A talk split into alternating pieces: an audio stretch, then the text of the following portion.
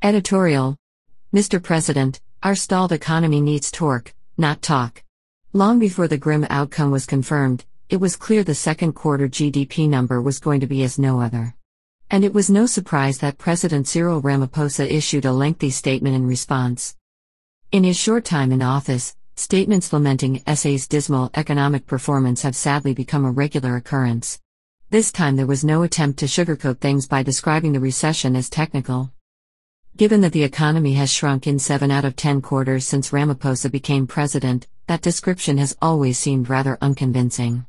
Denial meant key structural weaknesses remained unaddressed as internal party political considerations dominated and slowed reform on everything from energy to telecommunications policy.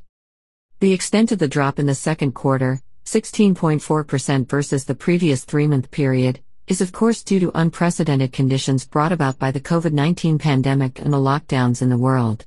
In this context, the annualized 51% drop isn't really the number to shout about if there should be a sharp rebound in the next quarter, reflecting the phased opening up of the economy. However, the trend over the past two years shows that before COVID 19, SA was already in trouble. The country's economic performance stood out for being lackluster, having failed to track the recovery seen in peer economies since the global financial crisis of 2008 and 2009. In a speech at a Wits University function in June, Reserve Bank Governor Lesetja Kganyago noted that SA had its worst decade of growth on record. Worse than the turbulent 1980s and the 1990s, the latter period marked by SA having to manage its transition to democracy and ending with the Asian financial crisis. On a per capita basis, he said, South Africans had been becoming poorer since 2013.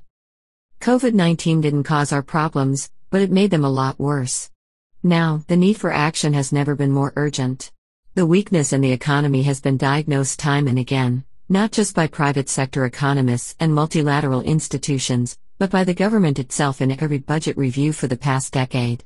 The Treasury Growth Strategy, the acclaimed Tito Mboweni paper, is already a year old, without an implementation plan in sight. By now, the cure should be clear for all to see. But in his statement on Tuesday, the president talked about processes that must still unfold before a recovery plan can be announced to the public.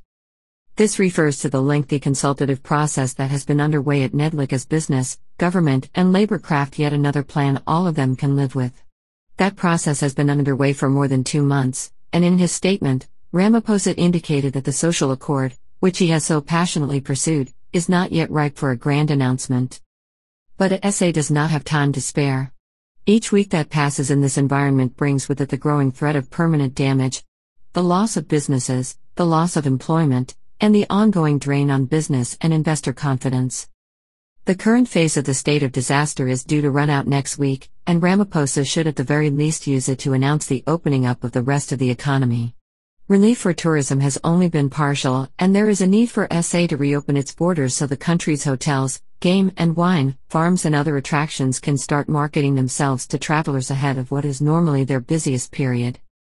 Ramaphosa should also lean on the Independent Communications Authority of SA to reverse its decision to delay the issuing of new spectrum.